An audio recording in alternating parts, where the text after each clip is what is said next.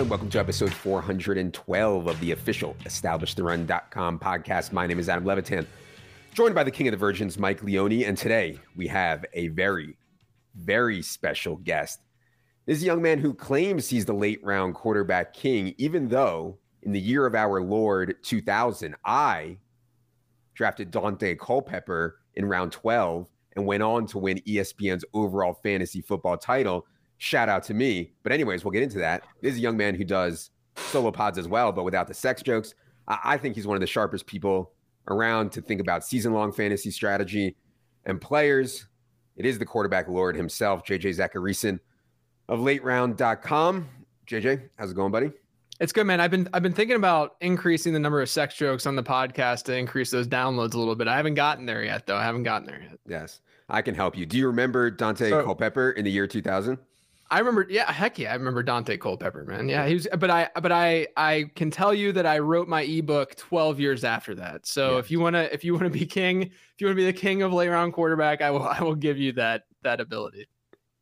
Um, I do want to say one thing. And a few years ago, JJ made a tweet. He was like, Yeah, there's a lot of people out there who like to take late round quarterback, but no one brands it. And I was thinking about that because when I was growing up, and actually not even growing up, when I was in college and, and even now, I would take sweatpants and cut off the bottoms and wear sweat shorts. And everybody made fun of me. You look ridiculous. What are you thinking? And now, if you go into any store, all these fancy stores, you know, they all are selling sweat shorts. They all ripped off my idea, but it was just a branding thing, you know, and JJ's done a great job branding the late round quarterback. Yeah, man, th- th- it's just an idea until you actually execute. You got to execute on that stuff. Put a patent exactly. out there on those on those sweat shorts, man. Exactly. Uh, Leone, good afternoon. How's it going? I was just thinking how it, it, must be hard to have sex jokes on the podcast if you don't have sex. So that's, but it's going pretty cool, well, man. Otherwise. Uh, belated congrats to Leone on his Excel win, uh, Excel contest win. By the way, there's an inordinate amount of people who think that the video that we did was real. Like Leone actually went to the ESPN Excel thing and won.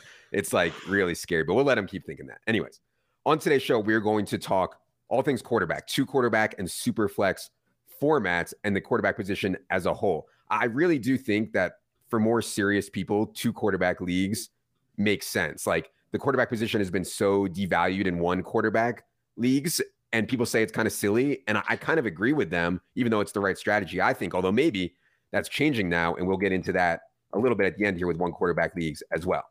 Also, as you know, it is officially fantasy draft season. You're going to see a ton of people out there pushing their rankings. Everybody's got them. I've seen some truly laughable stuff out there. No one takes rankings for drafts as serious as us. We have a team of full blown virgins handpicked by Silva and I. We're following every bit of news and updating target share, carry projections, literally down to the decimal point. All that flows to flows through to our rankings and makes it so you can be sure when your draft comes, you have the most up to date and correct info. Also, Note this podcast is brought to you by Underdog Fantasy. They have this absurd 2 million to first, 1 million to second fantasy tournament running right now. If you use promo code ETR when you sign up, they will match your first deposit up to $100. It's really a ridiculous contest. $25 buy-in. Drafting right now really is great practice for your home league. All right. Let's start here. I, I know some people are listening are like, ah, I, I don't want to play two quarterback. I've never played two quarterback. Why play two quarterback? I guess I can start with JJ. And do you think it's the same strategy as superflex. And for those guys who don't know, superflex just means you're not required to start two quarterbacks, but you can play quarterback in your flex.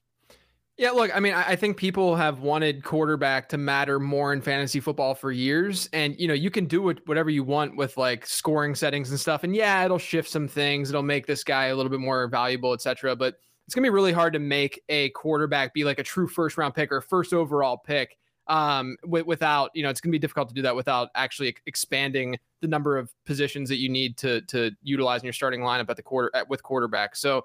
Uh, you know, I, I think that if you go to two QB or super flex, what you're doing is you're making the quarterback position more important. And what that does, it just allows you to have and, and attack your lineup in a lot of different ways. Um, you know, I think that's important because it gets pretty monotonous. I mean, when, when you're when you're con- consistently just going running back and wide receiver, and there's really only two positions that we worry about for the most part in early rounds. But with two quarterback and super flex, um, that changes, and you're now throwing another another uh, position in there. Um, you know, regarding the the difference between two quarterback and super flex, I, I think there is a slight difference, but only in more of like a best ball environment, I would say. Um, you know, if you look historically at how QB 12 is just a random position with quarterback, but QB 12, you know, the worst hypothetical hypothetical starter in a 12 team league, how they performed over the last three years in weekly scoring, they've averaged 18.9 points. Uh, but in PPR formats, the wide receiver 15 has averaged around that. And so essentially, you know, when you're not having to like choose going into a given week and manage that lineup, and you can just kind of get a ton of wide receivers, let's say, and a ton of good wide receivers, you could hypothetically replace that position. Whereas you would never do that going into a, a given week because quarterback's just a lot more predictable entering that week. So in a managed league, you know, when it's not best ball, uh, two quarterback and super flex are generally the same, you know, in most scoring formats. But I do think that the caveat of best ball is important because you can get away with, you know, having sort of like an anchor quarterback and then having like two sort of like lower end or mid range QB twos as long as those like wide receivers are pretty healthy. Yeah, I, think that's well said. Leone, if you look at our two quarterback rankings, I don't think we're giving anything away here by saying we have quarterbacks massively in the first and second round. When you're working on this in the back end, how do you think about two quarterback leagues and how they get bubbled up so far in the rankings? Yeah, I mean, they just comprise a really high percentage of your scoring in these leagues, especially if you're playing in a league that doesn't, you know, throw in extra flex spots in addition to making it a two quarterback league. It's really important to have two guys that you're starting week in and week out, to JJ's point, if it's a managed league, because the security of those points is huge. Um, if you're even playing super flex, I mean, that's, you know, either a second quarterback that's going to get you a floor of like 14 plus points or, you might be rolling the dice with a wide receiver running back whose floor is like you know six to eight points or, or maybe even lower. So it's a huge difference. It also matters the scoring system. You know so if you're in a standard scoring league which we've surprisingly gotten a lot of questions about superflex standard scoring then the quarterbacks are even that much more important because they're comprising such a high percentage of the scoring. Whereas if you're in a full PPR league, there are a little bit more outs to, you know, not being as strong at quarterback. You can really dominate people at the wide receiver positions because the PPR points are going to add up over time. So knowing if you're like full PPR, half PPR, standard is going to flow back through the quarterback value, even though it doesn't actually change the quarterback's scoring expectation at all. Uh, people are going to have a heart attack, Leone, because they don't even want us. A lot of the, uh, not the people listening to this, but a lot of people out there don't even want us to take Christian McCaffrey number one in normal leagues. We still have Christian McCaffrey number one in two quarterback. This is going to give people a heart attack, Leone. I, I, before everybody freaks out, can you give the people a little bit of the math beyond CMC number one, even in two quarterback leagues? Yeah, basically CMC when healthy, his ceiling over every other running back is so insane. Like the gap is is so massive, and the way our math kind of works up is works is it's looking at the points versus a certain threshold at the position, and McCaffrey is just blowing that out of the water. Now, personally, if I was drafting in a snake draft, this is where this might be a weird take, but I think if I was drafting in a snake draft, I'd probably take Allen first overall, just not knowing what the room is going to do at quarterback between mm-hmm. my first pick and then the 23rd and 24th overall picks, or the 24th and 25th overall picks.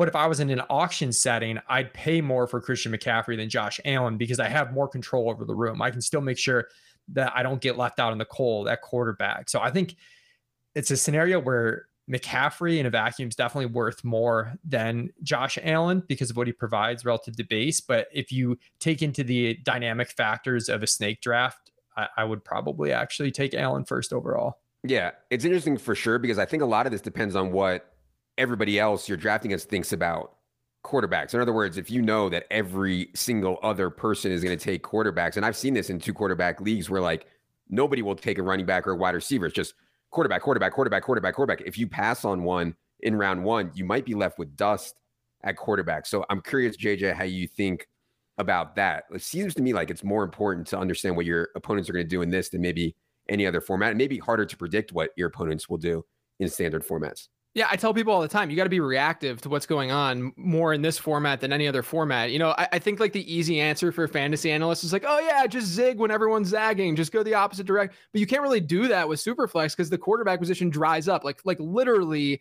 you can run out of starting quarterbacks and you won't have uh, that player there. So you definitely have to have to sort of, you know, I think tiers are really, really important just in general, but I think they're even more important when you're drafting sort of in this format because you kind of know where these drop offs at quarterback would occur and it's happening so quickly and so rapidly in these early high leverage rounds. Um, so yeah, I mean, you you kind of have to play into what your draft is doing, and you you might feel like you're getting a, a devaluation on a player by reaching a little bit or whatever. But at the end of the draft, you're going to feel a lot better because it's a lot easier to feel comfortable throwing darts at some running backs that, you know, might hit later or wide receiver mm-hmm. who might hit later. You're just not going to find that at quarterback. So you have to spend up. Yeah, there's just not positional ambiguity. And we talk about that all the time at running back and wide receiver. Hey, you know, we want to bet on ambiguous situations. You can get some really good players late because people are overrating week one roles. I, my concern with taking Christian McCaffrey first into quarterback is it could get back to me. And like JJ said, I mean, I could be left with total, total dust if all the quarterbacks go. So, so that's hard and something I think to be aware of for sure. The way it goes the other way is what if people underrate? What if people don't understand how valuable quarterback is into QB? Like, are we taking three quarterbacks? Are we just loading up on quarterbacks? What do you think about that, JJ? If the rest of the room is underrating the quarterback position?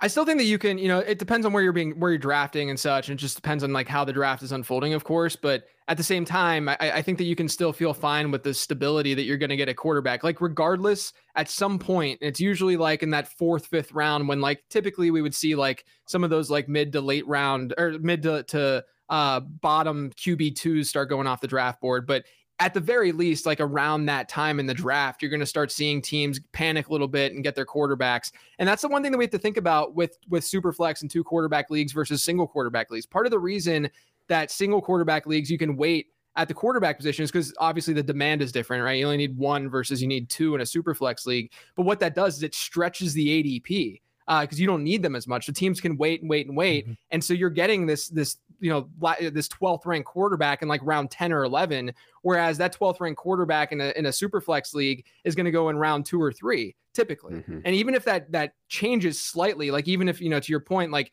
teams aren't drafting quarterbacks that heavily and it goes to the fourth round the opportunity cost equation is still dramatically different than what you would see in a single quarterback league. So, you know, I still think that it's smart, especially in this environment. And we can get into this in a second too, but in this current environment and like what we see from the quarterback position these days versus what we saw five years ago, six years ago. I just think it's imperative to to get quarterbacks uh, early and often. I wouldn't necessarily get two or sorry, get three if you you know have two studs, um, you know that early, but um, it's definitely you know a position where you're not going to regret getting and pairing up Russell Wilson with Jalen Hurts or something like that. There's there's not gonna be any regrets afterwards. Whereas you could really screw yourself if you're if you're waiting and waiting and you just don't get a good QB too.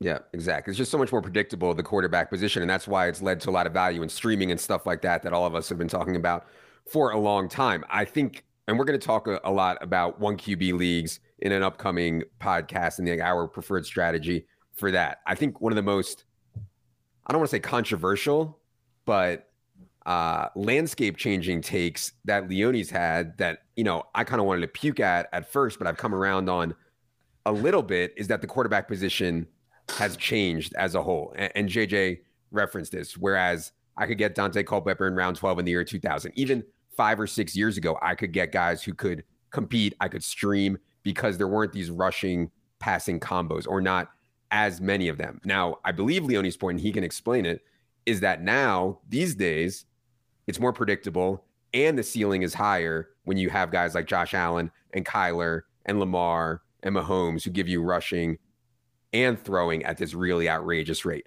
So I think Leone's take now is that late round quarterback is no longer right, which it almost makes me want to puke to say because I've been like forever the last one to take quarterback in my league, but I'm starting to come around on the predictability and the separation on this. So I want to get JJ's take too here as kind of the uh, godfather, but Leone, go ahead on the QB landscape.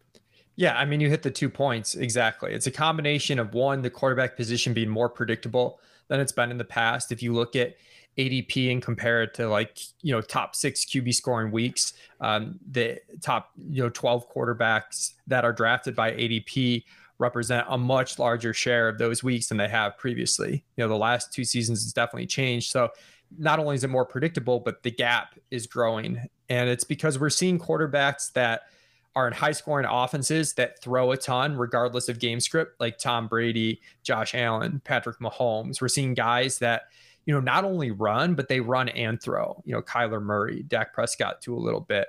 Um, you know, Lamar Jackson's more rushing, but I mean, he threw a ton of touchdowns the year that he kind of broke fantasy and was available in like the double digit rounds and isn't going to happen anymore. Jalen Hurts, too. So those archetypes of quarterback are more predictable, higher ceiling. In the past, when we had maybe Aaron Rodgers or Russell Wilson go in round two or three and it was egregious, it was on the tail end of a year where maybe game script was super in their favor or they ran really hot with efficiency, but it was stuff that was fluky and could change. And now that's not what's driving the quarterback performance. So it depends what league you're in. If you're in best ball, I think it's a really huge deal to kind of get an earlier quarterback because the quarterback scarcity is somewhat in between a single quarterback league and a two quarterback league.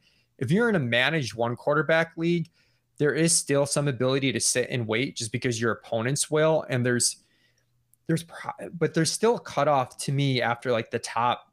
I'd say there's like 11 quarterbacks. You know, we have 11 quarterbacks. I think the quarterbacks just before Matthew Stafford, Derek Carr, you know, Kirk Cousins types, Rodgers types that are pure pocket passers.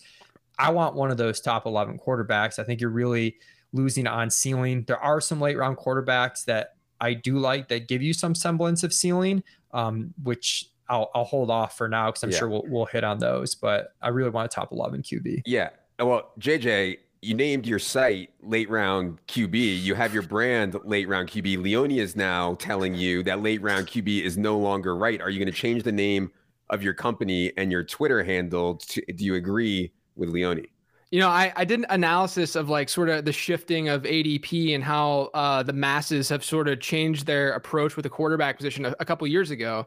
Um, and I, I wrote about how like I might have to change the moniker to middle round QB because uh, of the way that you know the the the people have been have been viewing the quarterback position finally properly, right? A lot of this has to do with the fact that uh, when you look at ADP, people are finally putting these dual threat quarterbacks at the top of their rankings list. Whereas historically, we would see these like pocket passers that had these unsustainable touchdown rate seasons just get pushed up to the front of their their ranking sheets the next the next season when we know that there's a lot of volatility there. Um, you know, I did a, a, draft guide, late round draft guide, where I really did a lot of strategy stuff. It's much more focused on like game theory and stuff like that. Um, and within that, I, I did analysis where I looked at top 18 quarterbacks by ADP and I compared that to how many points per game those players scored. So I just found the correlation between those two things. Back in 2015 and 2016, there was like literally zero correlation. Like 2015, there was no correlation between points per game and top 18 quarterbacks by ADP. So you could have picked the QB 17. He was just as valuable as the QB 2 hypothetically mm-hmm. that year, right?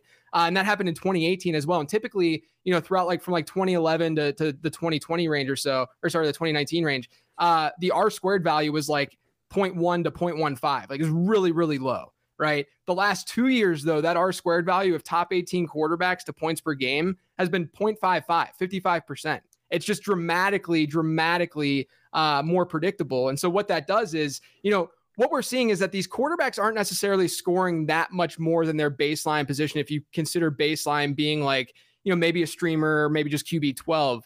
Um, these quarterbacks aren't scoring that substantially more versus their position. What's happening is there's a huge drop off after that QB 12. That's that's the first thing, right? Uh, which is what Leone was alluding to with like QB 11 feeling comfortable around there, and then that drop off happening because then we see all these pocket passers start going. Uh, but on top of that, uh, what what people are really seeing, what we're seeing in the in the market, and why these quarterbacks are going earlier is because of this predictability aspect, right? Like we mm-hmm. know that Josh Allen is going to be good in fantasy football this year. We know that Kyler Murray and Lamar Jackson and Patrick Mahomes and and uh, Jalen Hurts are going to be good in fantasy football this year. And the the example that I use to show how there's so much more volatility with passing than there is with rushing. If I were to sit here and ask you guys who's going to throw more passing touchdowns this year, Tom Brady or Jalen Hurts, I think we would probably say Tom Brady. Like we'd feel pretty confident in that. But I don't think it would be 100% for sure Tom Brady, right? Like Jalen, like what if they pass more? You know, he's, he's got AJ Brown now, the weapons are there, etc. So like, wouldn't be shocking if we saw like a Jalen Hurts season like Lamar Jackson had during his MVP year, where he threw like the 35 touchdowns or whatever, and maybe Tom Brady doesn't have that huge of a, of a passing touchdown season. Well, then what if I ask the question? I say, who's going to have better better rushing numbers, Jalen Hurts or Tom Brady? And we're all going to say Jalen Hurts because Tom Brady's a dad runner. Like we know that he's not going to do anything on the ground,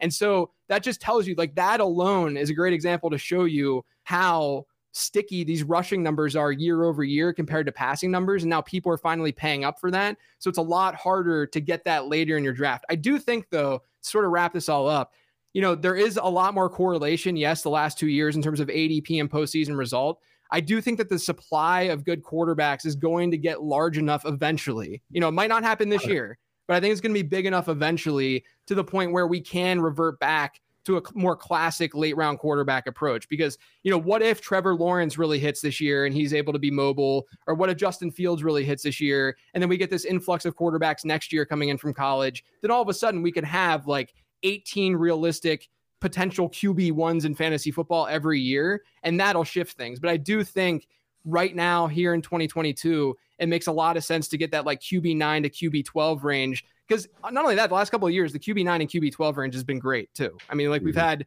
Josh Allen came from there, Jalen Hurts came from there. We're still seeing like good players from there, which is why I think everyone and a lot of analysts are saying Trey Lance is like the quintessential late round quarterback this year, right? Like he's like the the go to from that perspective, more in like your home leagues at this point because his ADP is rising. But that's all you know. Th- it, it really comes down to this predictability aspect uh, more than anything else. That's why these quarterback prices are rising. Yeah, for sure. And obviously, we'll talk a ton more about Trey Lance when we do the quarterback episode next week. Obviously, I'm in on Trey Lance just for the archetype of the stuff that we're talking about here. We've talked long enough here without actually talking about some players. If anybody is still listening, because we have not talked about any micro, any players yet, I want to talk about some candidates for two QB leagues that we like and we don't like. Because honestly, like we haven't talked a lot about quarterbacks who go after QB 12, QB 13, QB 14, because frankly, like they just don't come into play that much in one quarterback leagues. We have talked a lot about Daniel Jones. I, you know, we have my take, we have Leone's take on Daniel Jones. JJ, I think we need your take on Daniel Jones because I know everybody has the highlight of him freaking falling down on the yard run in their head. However, I think this dude has sneaky rushing ability. Obviously, we have the Brian, Brian Daboll thing. So where are you at on Daniel Jones, JJ. Yeah, look, I I love Jones. You know, when I did projections this year, I was like, wait, Daniel Jones is like QB 18 right now. This can't be right. Like it just, just doesn't make. But then you know, you dig into it, and last year Daniel Jones had three fewer rushing yards per game than Kyler Murray did. He averaged just as many uh, points per game as Derek Carr did last year, while throwing less than a touchdown per game in that offense. Uh, it's all because of his rushing and that rushing upside. And I think you pair that and sort of that like throw your body around style that Daboll sort of encouraged with Josh Allen in Buffalo. And I'm not saying that Daniel Jones is Josh Allen by any means, but you know, just that style, that philosophy, that philosophy, and that idea. Uh, that could just generate more rushing pr- production from Daniel Jones as well. I really like the weapons in the, in, in New York with Wan'Dale playing the slot. Kadarius Toney obviously has really good marks as a rookie. Hopefully he can stay healthy. Kenny Golladay, you know, not a big separator, but I think he's fine enough on the on the perimeter there for them. And they improve their offensive line. They get Saquon back you know, the only thing with that's stopping Daniel Jones, and this would be the only hesitation I would have in a super flex format or a two quarterback format is, you know, if they really want to move on and not use him towards the end of the year because he's just not living up to expectation. You know, from my perspective, and for, you know, if I were in the front office or if I was building that team, I would just want to see what I could get out of him. And if he doesn't perform well, then okay, we just have a higher draft pick. That's fine. There's really no reason to throw Tyrod Taylor out there when we kind of know what we've got from him. Um, so I, I do think that like rationally it makes sense for them to use Daniel Jones all season long, but you do run that risk a little bit more. But yeah, I mean, to me, he's like a firm QB two, uh, yeah. but he's being drafted as a low end one. I, I have Daniel Jones on like every team, and and my only concern is like the five percent chance that he just flat out sucks so bad, yeah. like he's so bad that they like can't continue to play. Yeah, like like they like would lose the locker room if they keep putting him up. But I, I, you know, I think that's a really low probability. So Daniel Jones would be probably my favorite target in two quarterback leagues. We do have some rushing upside, maybe in other spots. Leone, I mean, Justin Fields obviously sure. is a rusher. I think Chicago could be the worst, if not one of the worst teams in the league this year, which is a problem. We have Marcus Mariota, who I think comes into play in two quarterback. Also, if we think he can hold the job, what are some other two quarterback league targets you like, and what are your takes on Fields and Mariota, Leone? Yeah, I like you know the archetype of Fields where it's possible he could have, you know, a top eight quarterback season because of the rushing.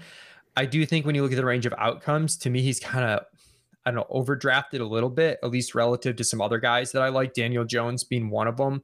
Also, Trevor Lawrence, Zach Wilson. If I'm betting on quarterbacks with upside, it's kind of these rookies that failed last year, but are in, you know, better or good situations. In terms of Lawrence, you know, the coaching switch, there's just no way that's not a positive for him. It was such a disaster with Urban Meyer. He's got some sneaky rushing upside too. And then with Zach Wilson, that offense, if it kind of similar to, Daniel Jones, it's like if Zach Wilson just doesn't suck, that offense has so many weapons. We've got yeah. Elijah Moore. You know, they draft Garrett Wilson. They've got Breece Hall at running back. Corey Davis is a solid, you know, third wide, second, third wide receiver in that mix. So they have a lot of weapons.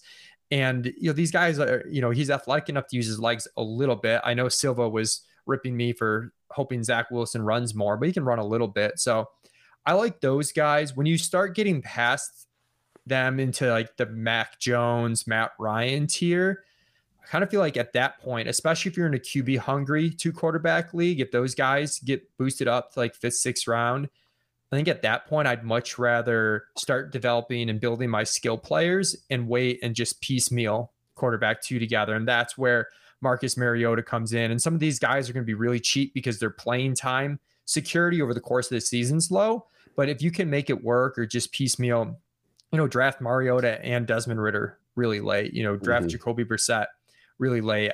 And I'd, I'd almost rather piecemeal that than pay too expensive of a price tag on the pure pocket passer that has like no upside just because they're not in pass happy offenses. Um, I like Jared Goff a little bit, but again, like I'm I'm not reaching on QB 2021 when I can wait and just kind of see what falls, even if it is a pure pocket pass or like maybe Baker Mayfield falls a ton. Yeah. I kind of like the idea of Mariota and Ridder together. You get 17 starts out of them, uh, and you get some rushing equity from both of them. Um, I think that's at least interesting. Um, what about pocket guys, JJ? We know we hate the pocket guys. They need to be so so efficient to match up with the rushers, but there are guys like uh, Kirk Cousins, um, Matt Ryan, um, Davis Mills. I know I like more than Leone. What do you think about some of these pocket guys in two quarterback leagues? Yeah, another. By the way, another mobile guy who I think is flying under. I'm, I'm probably going to get chastised for this, but Trubisky. I, I, no, I, I I think Ryan Tannehill is kind of interesting okay. where where he where he goes because he's like QB twenty three, QB twenty four. If you look at how he scored points per game over the last three years, he's been QB 15, 10, and nine. Uh, and, and really last season his touchdown rate dropped dramatically, which is a huge reason why he didn't do super super well. But he was still QB 15 in points per game. And then I think a lot of the reason why he's going where he's going is because there's just so much. I mean, obviously the the offense is ancient, but uh, the the wideouts that they have there, just there's a lot of question marks, right? Like Robert Woods coming off the ACL, Treylon Burks is like up and down this roller coaster of is, is he good or not? Um, and so I, I, do think that if that clicks, like if that comes together, Ryan Tannehill, Tannehill could actually be kind of decent. I mean, he's kind of got that like Josh Allen. You think his rushing uh, touchdown production is going to regress, and that he just he scores like seven t- rushing touchdowns in the season. All of a sudden, you're like, holy crap, where did that come from? So uh, I think Tannehill's kind of interesting. If I'm looking at like pure pocket passer, um, you know, I, I want to pair that with a player or with with uh, with with good weapons, right, and a good system. Um, I think Cousins is fine, but he's sort of in that tier with like a you know Derek Carr, who I think is like sort of has the same range of outcomes as Cousins does. Um, and I think we can be bullish about Cousins' new system and stuff like that. But if I want to go a little bit cheaper, I'd probably look to Jameis. You know, last year uh, before he got hurt, he had kind of a unsustainable touchdown rate, but that could also just be you know we we see that fluctuate year over year, but um, you know, some players are just able to sustain that in certain systems. Uh, you know, we saw that with like Russ, for instance, in Seattle for a long time. Uh, and, really, you know, you're looking at an offense that has, if they're healthy, like really good weapons. I mean, you have Michael Thomas coming back, apparently looking great. Um, you have uh, Chris Olave, who can really stretch the field well, probably the best route runner out of this rookie class. Jarvis Landry's uh, at least a solid option for them. Um, and then you have, you know, one of the better, one, one of the best pass catching backs coming out of the backfield. So I think Jameis is actually kind of interesting. And we know that he can score in big chunks too, because he's got that arm he likes to throw the ball down the field. So I think if I'm looking at that tier of like Matt Ryan and like, you know, those kinds of guys, I would probably just lean to Jameis because I think he's the most upside out of them. Mm, yes. I've not been on Jameis at all because I'm afraid that they're gonna like do some funky things with him, and I'm gonna be sitting there watching Taysom yeah. Hill, Taysom yeah. Hill around the goal line, and I'm gonna tilt my face off. But I do think that Jameis weapon from a weaponry perspective is at least uh right. interesting. Anybody? Yeah. We go ahead, Leone. I was gonna say if you have extra bench spots too, I think it's worth stashing. You know, some of these quarterbacks that don't have jobs, which you would never do in a one quarterback league. Again depends on the depth of your bench a little bit because a lot of times you want you know running back lottery tickets on your bench but if you are completely piecemealing quarterback two together you know having huntley or malik willis these guys on your bench where if somehow they got the job which is unlikely but if injury occurs in front of them or something they're going to be really legitimate fantasy contributors. You know i'm not going to stash someone with limited upside because it's not worth the bench spot but you could really hit a home run and bypass the waiver wire if you know Lamar Jackson gets hurt and you have Huntley, like we saw what Huntley did last year, and Malik Willis, we know when he plays, he's just going to run so much that it's going to be impossible for him to not deliver fantasy value. Uh, one guy I want to ask about JJ is Tua because you know Tua can move a little bit, and they have Waddle and Tyreek Hill, and I know Gesicki's role probably isn't going to be as good as we had hoped. But they have Gesicki also. They signed Cedric Wilson. Like I could see if Tua is good and capable him doing something. Where do you think about Tua and where he's going now? Yeah, the other thing too, like if you look at historical ADP data and you look at like quarterbacks that have been in situations where their pass catchers are being drafted so high, those quarterbacks generally like exceed expectation at a pretty decent rate. So that's another like plus for Tua. I, I'm I, I'm fine with Tua. Like I, I I think he's sort of like at the bottom of that that like pocket passer tier, um, and maybe in his in, in, a tier past the the Derek Carrs and the Kirk Cousins and stuff because the safety isn't necessarily as there as much. But uh, I, you know, if you look at his passing number, his deep ball numbers, which is what everyone's concerned about, right?